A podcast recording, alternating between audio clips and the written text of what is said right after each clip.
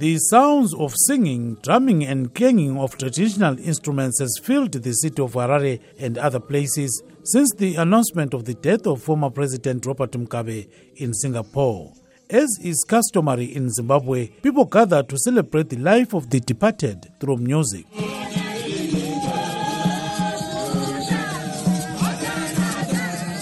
For many, the return of the body of the late leader was forced to resign after a military takeover that saw his former deputy, Emmerson Mnangagwa, assume the presidency, gave them the opportunity to say what was in their hearts. Simbarashe John Mungate, who referred to Mugabe as Baba or father in Shona, said the late leader had a boldness like no other. He was bold like as a lion. Everyone here is talking about him. He was truly a great man. Mungate added that the loss was not Zimbabwe's alone. As Zimbabwe as a nation, we've lost. We've lost.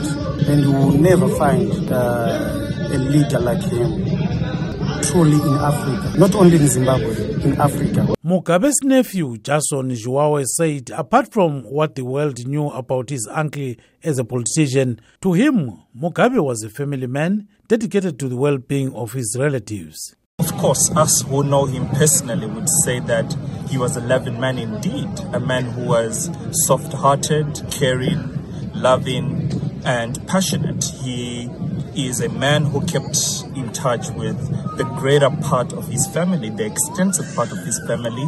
He believed in strong core values of unity as a family, and this is the legacy that he's left for us as a family. Mugabe's legacy over 37 years he ruled the country has drawn mixed reactions. On the one hand, criticism over his land reform policy and disputed elections, but on the other hand, praise for his stance on education.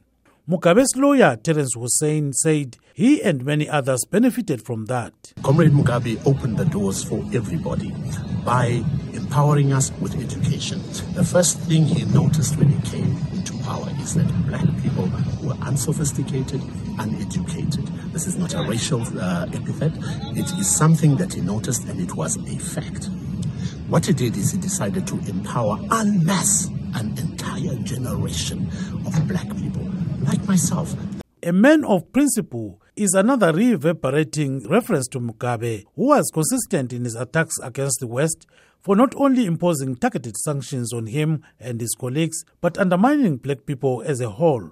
Professor Claude Mararike of the University of Zimbabwe said Mugabe wanted only the best for his countrymen and fellow Africans. He was a consistent politician, disciplined politician, loved his freedom, the freedom of his people, and he really was principled.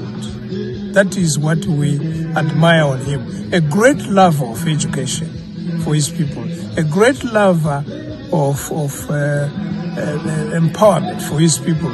Zimbabwe opposition leader Urayai Zembe of the Democratic Party, however, had no kind words for the late politician, describing him as a villain who destroyed the country. With regard to Mugabe, there's no doubt that for 37 years he ruined this nation in terms of its politics, in terms of its rules and regulations, in terms of its constitutional framework, in terms of its jobs, in terms of its industry, in terms of its health, in terms of its education, in terms of its industry. All facets of life, they've been ruined Eh, Mugabe's leadership. But an unnamed family member who described Mugabe as a dear uncle said, irrespective of people's sentiments about Mugabe, he made an impact that no one could take away. Reporting from Washington for VOA Zimbabwe Service, I am Gibbs Dube.